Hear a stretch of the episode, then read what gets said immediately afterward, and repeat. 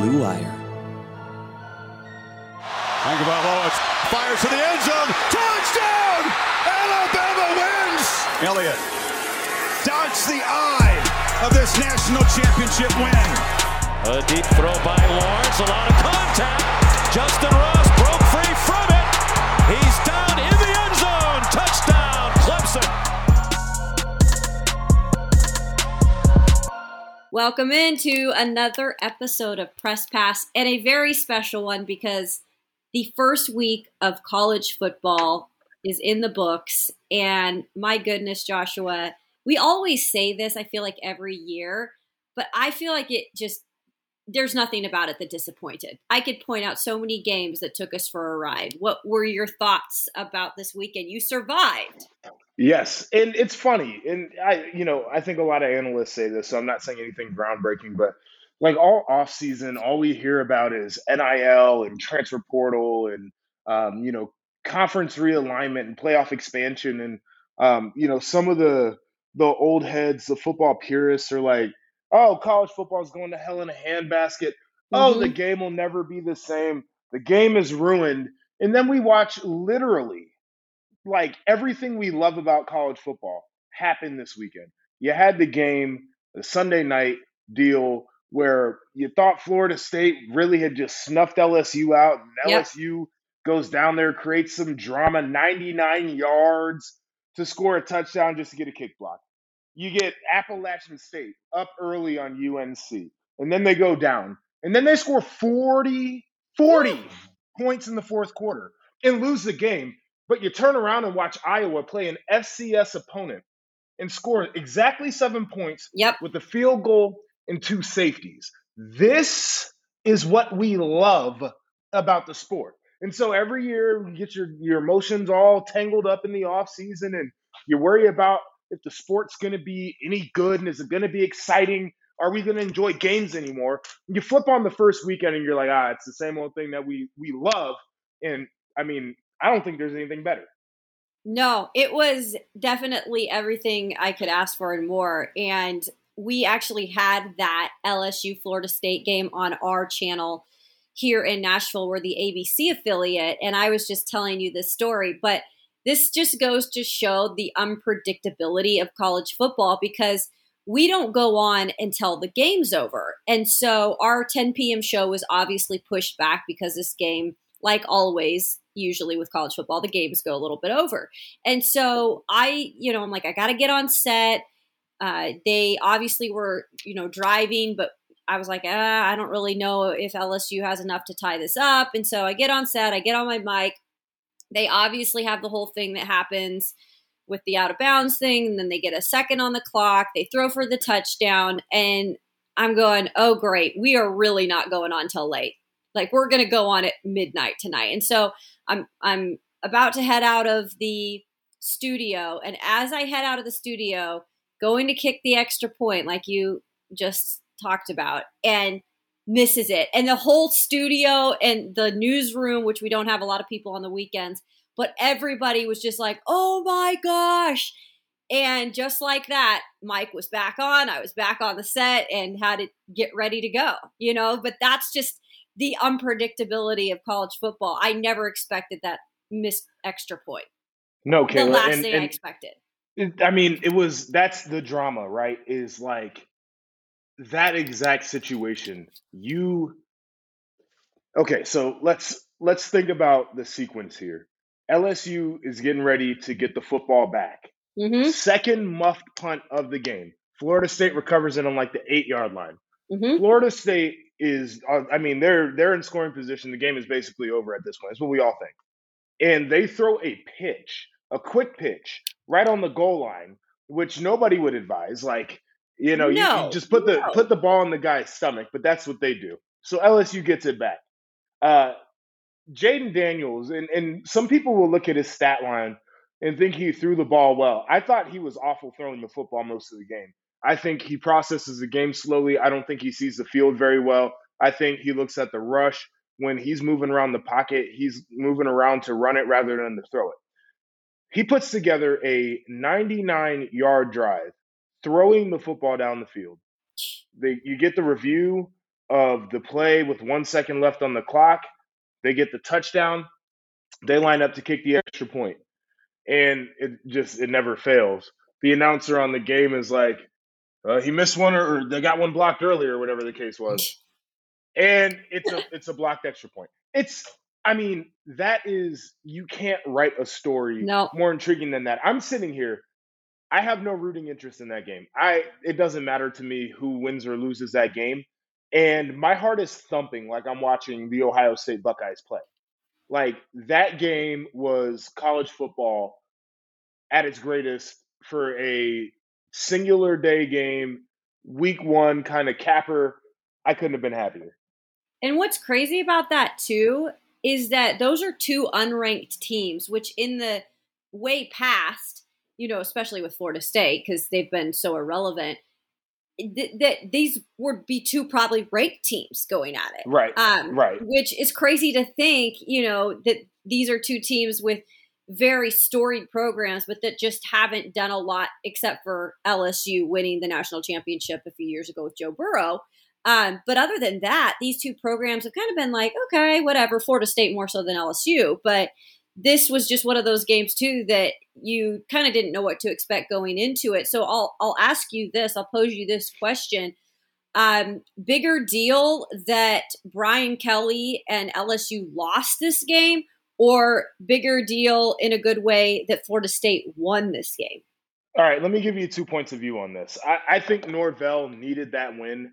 Okay. I think this can be a program type of win yeah. for him. Yeah. Because it helps to validate a lot of the things that he probably was telling his football team um, mm-hmm. about what they could be. And that was a game where they could have folded after, uh, I mean, seriously could have folded after you fumble to give them the ball back and then let them drive 99 yards. I, I know a lot of teams would have just mailed it in, probably would have lost in overtime. Uh, Brian Kelly, I'm surprised actually didn't go for two right there.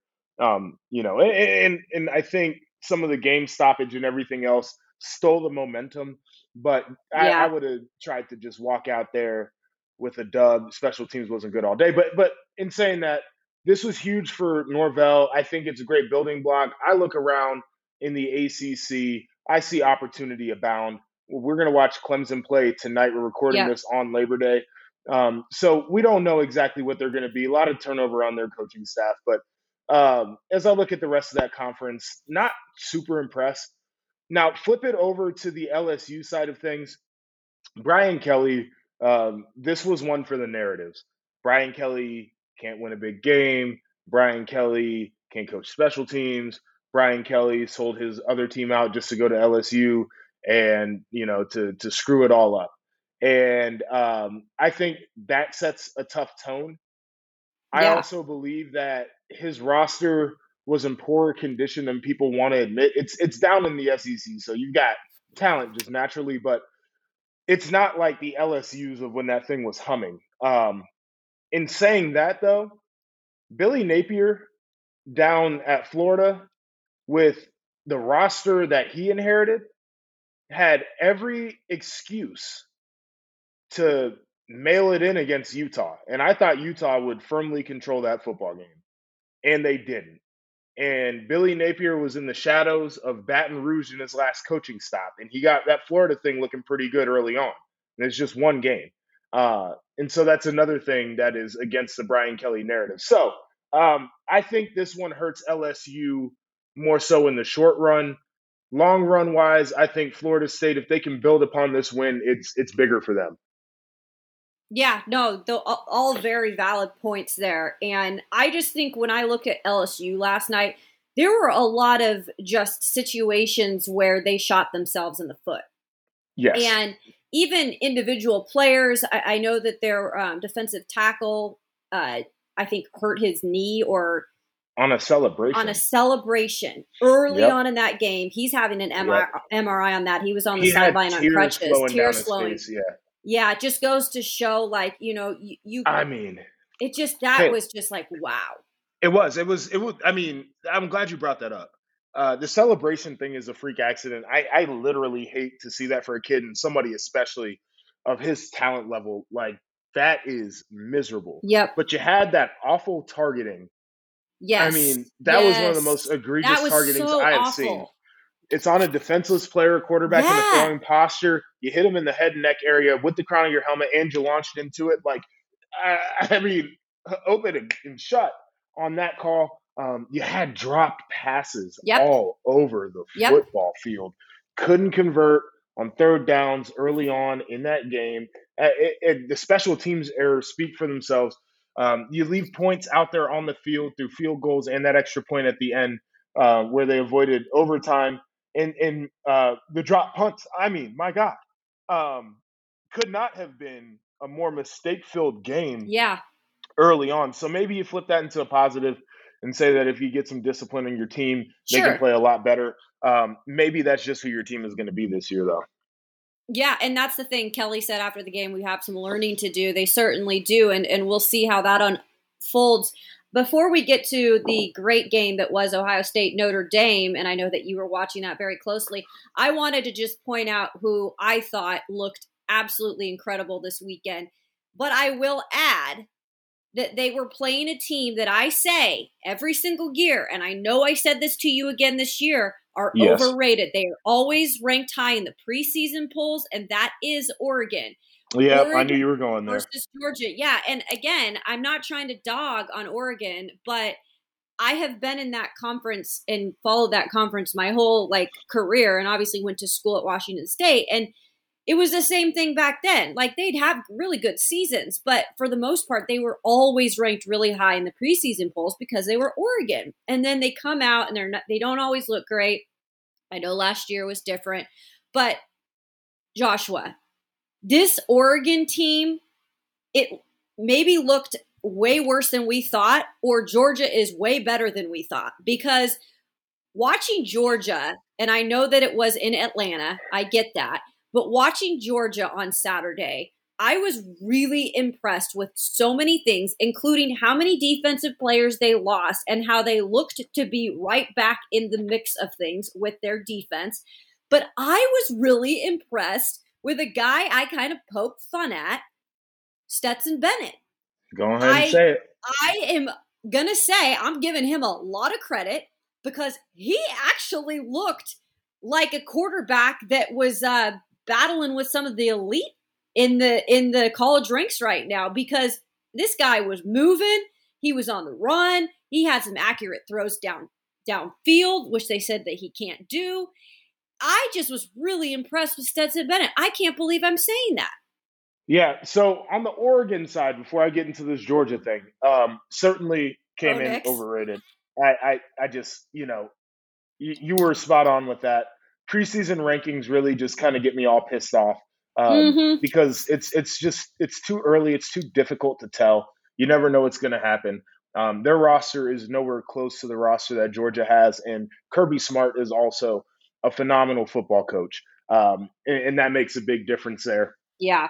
this Georgia team, though, I mean, if, if they can avoid Whew. if they can avoid the the things that seep into your program when you win a championship, the putting it on autopilot sometimes, the reading the newspaper clippings, the overlooking of opponents, the you know uh, the individual players who um, you know they're they're playing for themselves and, and with a young defense they're not going to have to worry about that. They got some guys on offense that i think are really good players but um, i think their offense has also been doubted so they probably got some edge to them if they can avoid all those things it looks like it might be a repeat just based off of one game and i know it's early to say dumb stuff like that but my god um, stetson bennett like you said was absolutely ridiculous in that game i love the way that he played it uh, Yeah. I, I thought he looked like a quarterback that knew it was his job Yes. and he was playing loose and he was playing free and he was playing with confidence. And that tight end room for Georgia, they got three guys who Oh could start God. anywhere in America. Um, I, I am worried because those types of players are matchup nightmares. And we I know college football we talk about these wide receivers, they can take the top off of defenses and how hard they are to cover. But when you have a tight end with those skill sets, I mean, those are guys who can get physical, but they're guys who can stretch the field in the pass game. You're not putting a linebacker on them, and, and be damned if you try to cover them with the safety because those guys are too big and physical to do that. Um, it's impossible to cover. And then you mentioned the defense. And they were a lot further along than I would have imagined this early on the season. And it's not to say that I didn't think that they were going to be a great defense again, right? Because I, I respect the hell out of Kirby as a coach, yeah. and I think that those guys had a great opportunity to learn and grow. But usually early on in the season, they're going to be growing pains. Sure. That's something that we see all the time. And it looked like no damn growing pains out there. No. Ah, man, uh, this Georgia team, holy moly. And I'll say this too.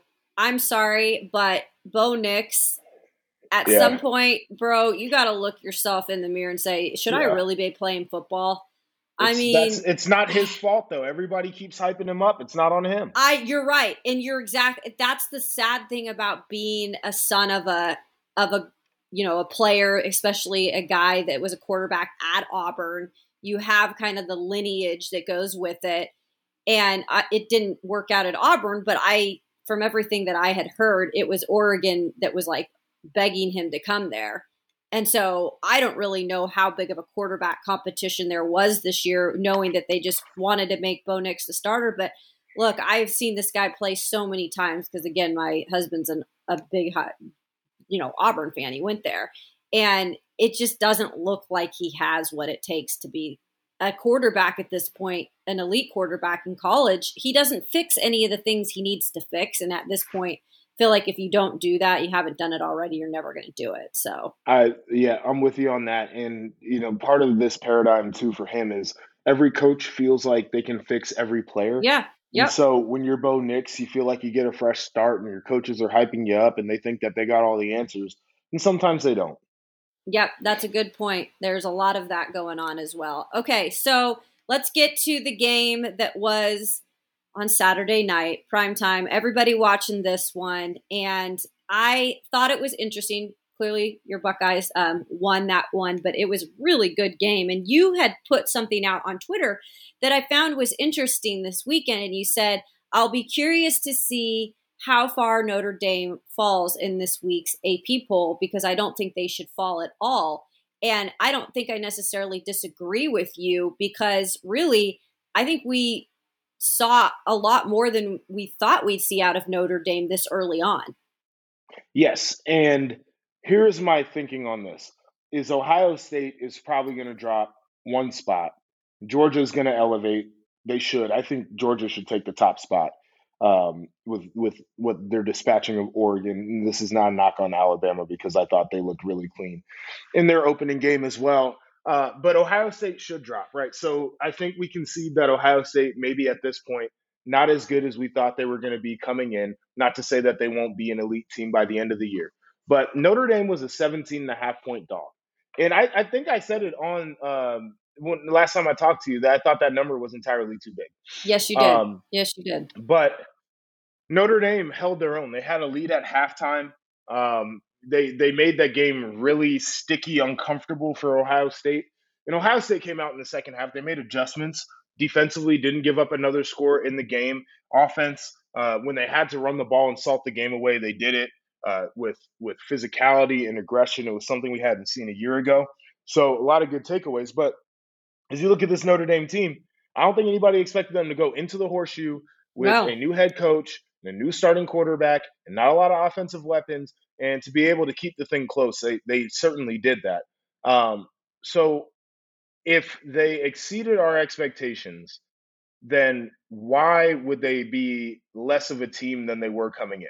If we Mhm. thought they were the number five team in the country that could get beat by number two by 17 and a half points, and they kept it to 11, why wouldn't they still be the number five team in the country? Unless you Mhm. think Ohio State was, you know, if, if you drop Ohio State to 10, then you got to drop Notre Dame off behind them. Mm-hmm. I, I I get that, but that's where I'm getting at. Here's the example that I like to use: is a team who's in the top ten could lose to an unranked team, and they could free fall in the polls to you know the mid teens or the twenties, and the team that beat them doesn't necessarily jump up ahead of them. So we know that the team that lost to the bad team is still the better football team. Right. So we keep them in the rankings. We keep the other team out of the rankings. But when a team loses in a game they're supposed to lose better than they're supposed to lose it by, we still punish them. To me, it's weird. it does. My opinion of Notre Dame has not changed, except for the fact that I think they might be a little bit better than we thought they were. And so it would be difficult for me to say that I could drop them simply because they lost. Losing should be punished. I think losses should matter. In this situation, my opinions about Notre Dame are largely unchanged in the fact that they are still as good of a team coming in as they are leaving the horseshoe because they made that game difficult for Ohio State. Yeah, I was because I'm obviously an AP voter and I'm voting tonight after the Clemson game. And there's a lot of stuff that I am laying out on the table and figuring out how I'm going to do this because it's actually, this is kind of the toughest time of the year because you have some of these big time games early on, but you, you still don't know exactly a lot about these teams. So I don't want to do anything drastic. And I don't really think the top, you know, 10 are really going to change that much. I mean, there might be some fluctuating here and there, like you said, but I just I don't have enough now at this point to be dropping, like you said, Notre Dame down a lot at all, if at all, just because they they lost this game to Ohio State. Um, I also wanted to pose this question to you because you also get some of these teams like you saw Cincinnati and Arkansas, which was a really good game, and Cincinnati and Arkansas both ranked teams, but it's like so Arkansas won that game. Again, very good game that was that was in Fayetteville, a very difficult place to play. And Cincinnati lost. So it's like do you drop Cincinnati out because they lost? Um, or do you keep them somewhere towards the end of it's there's just so much that goes into it and it's like that was a good game though it wasn't like a blowout on either end what was Cincinnati coming in 23? Yeah, I believe so. And I think Arkansas was 20. I think they might have been 19. Was it 19? Yeah, they're very they were very very close in terms of yeah where they were in the rankings. Um, he he probably got to move Arkansas up, um, and they deserve it. And Cincinnati, unfortunately, I think will drop out. Yep. Um, again, situation where it's early on. They were at the, the toward the end of the rankings. They can get back in it pretty easily. Um, my biggest question for you is what do you do with Utah and what do you do with Florida?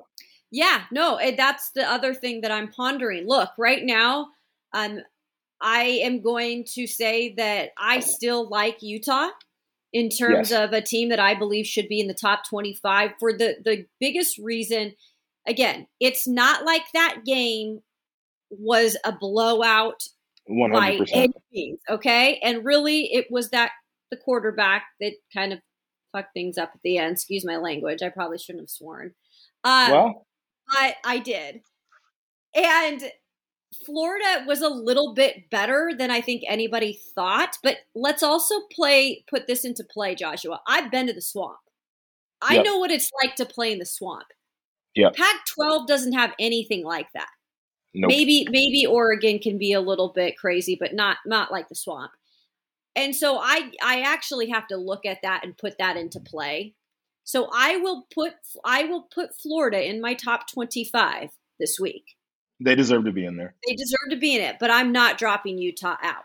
Now where okay. they where they go, I don't know yet. I've still got so, to decide.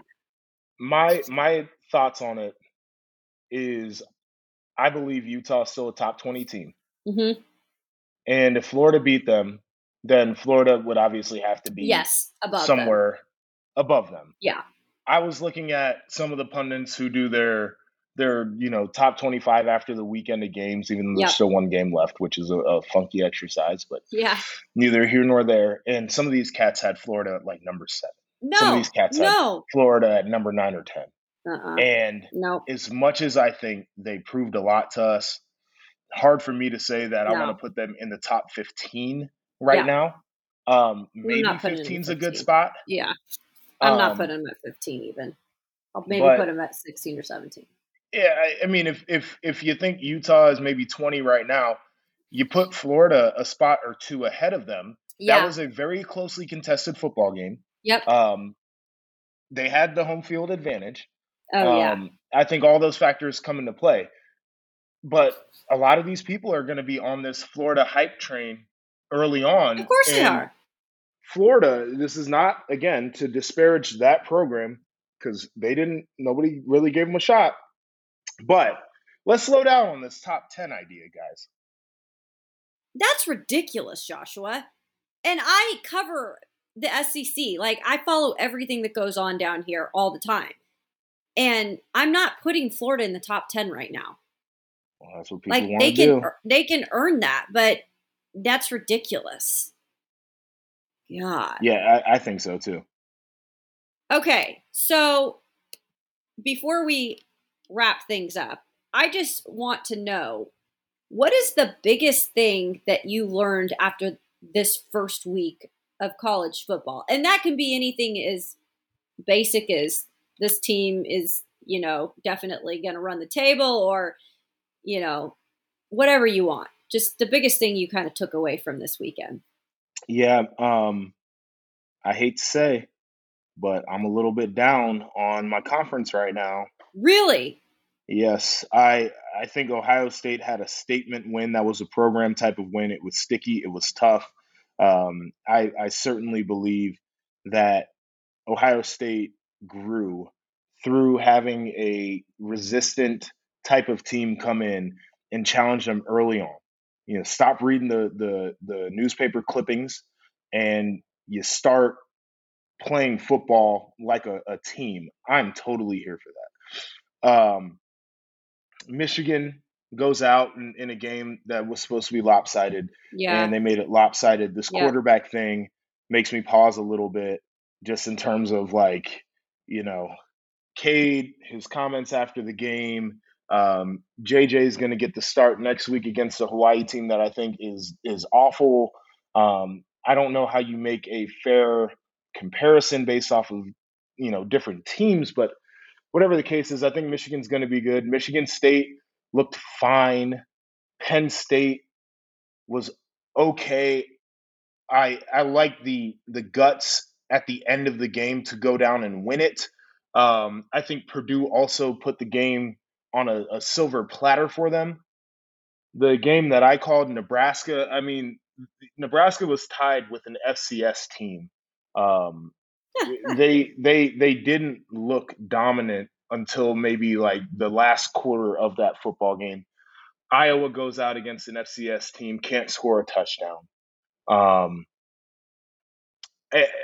Rutgers probably had the second best win, beating BC in in the Big Ten. Um, I I hope it gets better, but it just feels a little bit like it's gonna be conference beating itself up type of situation. It's gonna be mucky and ugly. Um, so yeah, that's where I'm at. That's yeah. I that's a those are some good bullet points there. I'm I'm glad you brought up Michigan. I don't know what's going on with that whole quarterback situation. It seems Like I a- said, it's it's out of little weird. Ecclesiastes. You know, Yeah. Solomon said you you plant two seeds, yeah, you water them, you care for them, and then you see which one reaps the best harvest. like I just don't vibe with that. It's a very unique spot. I've and I've covered a lot of teams that have had kind of situations like that where they've had to um, quarterbacks to start the year. It never goes well. It really doesn't. Yeah. It usually doesn't go well. Um, Michigan's schedule sets up for them to play this game though, so I, I give them the Yeah. benefit of the doubt there. Yeah, no, you're you're right on that. Okay, so I did want to give a shout out to the school right here in Nashville, Vanderbilt. So they have a sponsor for the first time ever for their stadium, Oh, First wow. Bank Stadium. It is actually named First Bank Stadium instead of Vanderbilt Stadium. Uh, so they're really starting to get. They have this Vandy United campaign that's been going on. So they're putting all this money into the facilities. Finally, you know, showing that they're trying to do things to to put you know this program at least competitively, somewhat competitively in the SEC. And that's hard to do, obviously, because they've been kind of the bottom feeder. But I'll give them a lot of props. Well, they also have started off the season playing Hawaii in Elon, mind you. But Yeah, I know. you you do have to look at the quarterback Mike Wright who I just am We've really talked about him. I am I'm a fan of loving. Mike Wright, man. I am absolutely loving this kid. He is first of all, he's a smart kid. He Yeah, has charisma. But Yep. this kid is going out here. He had six touchdowns against Elon. First time that has ever happened for a Commodore quarterback. This guy can run. Um, obviously, he's got a lot of growth still to to happen, which Clark Lea addressed after the game. But he is a extreme bright spot for that team. Yeah, and you know, we talked about him during the summer. What impressed me was his media presence. Yeah, Um, he's got swagger and Yeah. confidence, and you mentioned the charisma. Um, I love that out of a quarterback, and especially at a place like Vanderbilt, which you you need to muster as much of a um, identity and a brand as a program as you can. Like that's the type of guy you want to roll with. But to see him come in, and like you said, the the opponents have not been great. Uh, I mean, no, you know, they they beat Hawaii by 53 points. Uh, Yeah. and, and that not to get back on Michigan, but like you know, how how do you make an evaluation off of Yeah. a team that Vanderbilt beat by 53? But um, you got to seize those opportunities though, because it's going to be hard to get wins down the line on the schedule if you're Vanderbilt, and to go out and to to score six TDs, like guys just don't do that. I don't care who you're playing. Um, so certainly impressing to me. And I that's the type of guy I root for. I don't have me any too. commitment to that university. Um, but I want to see him have success. Yeah, I do too. And they'll have a big test this weekend taking on Wake Forest, who is, is clearly at number 22 right now and just blew out their opponent, which was a no name VMI. But regardless, that'll be a huge test. And it's right here in Nashville. So looking forward to um, seeing how they can hang with the Demon Deacons. Um, okay, Joshua, that was a great episode. We I felt like we dove into so much for this first week of college football, and we didn't even get to half of it. So that's hopefully next weekend we'll have just as much stuff to talk about. Where can the folks go to follow you on Twitter right now? By the way, Yes. did you see um did you, you were at the Nebraska game. Did you see Willie Trumpet? No. Will Compton, who played the trumpet at the Nebraska halftime or something. It was the, you know, the whole thing that's going on right now with the, the trumpet. Yes.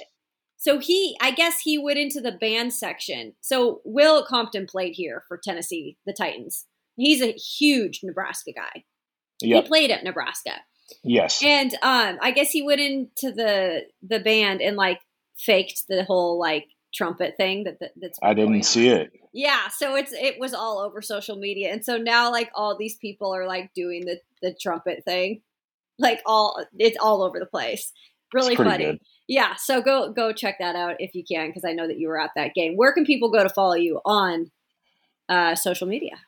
You can follow me on Twitter and Instagram at RIP underscore JEP. Questions, comments, concerns, my DMs are open. Yeah, tell a quick story. And um, probably shouldn't do this down the line, but I, I had to get something off my chest. So as I'm calling the Nebraska North Dakota game, I had done this breakdown during the game about this unbalanced formation that Nebraska uh, switched into a balanced formation, hid the tight end, scored a touchdown. Really great play design. Sure. So we're coming up on a critical situation for North Dakota. And I make mention that they get into an unbalanced formation of their own. yep. And Nebraska fans are pretty smart fans, but this guy tweets me during the game Uh-oh. and says, That's not an unbalanced formation. Then he takes a screenshot of, you know, somebody's third grade drawing that was on Google Woo. Images of a pro style tackle over unbalanced formation. He said, This is unbalanced. And then he takes a screenshot of the game. And then he says, This is not unbalanced. So I tweet him back during the game and I said, Do you not see the tight end up there at the top of the screen? And he said, The tight end over there doesn't make it unbalanced. That just makes it, and he puts in quotes, strong. And I said, Yeah, What? but did you notice that he's covered up by the outside receiver? So he's not eligible.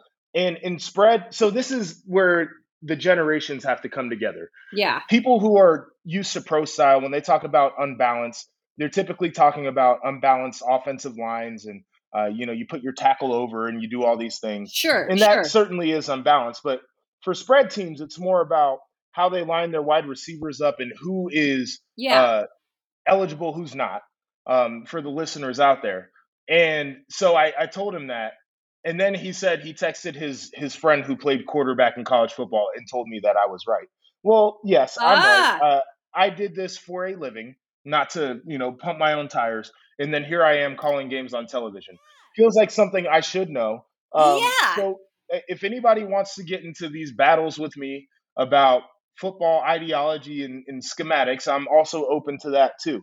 This is no shade to that fan because I think it's more of a, a, a difference in styles of football and terminology rather than a lack of understanding of football. But don't come at my mentions in the middle of a game when I'm in my flow and try to tell me I was wrong when I was right. I, my biggest pet peeve in life is being told I was wrong when I'm When right. you're I could feel my blood Yep. rising, boiling in that moment. Don't do that. And that's the thing with Joshua. If you don't know him and if you've not added him at anything trying to challenge him, if Joshua knows like that you're right or that there's a possibility that you're that you're making a good point to maybe make him change his mind, he'll admit it.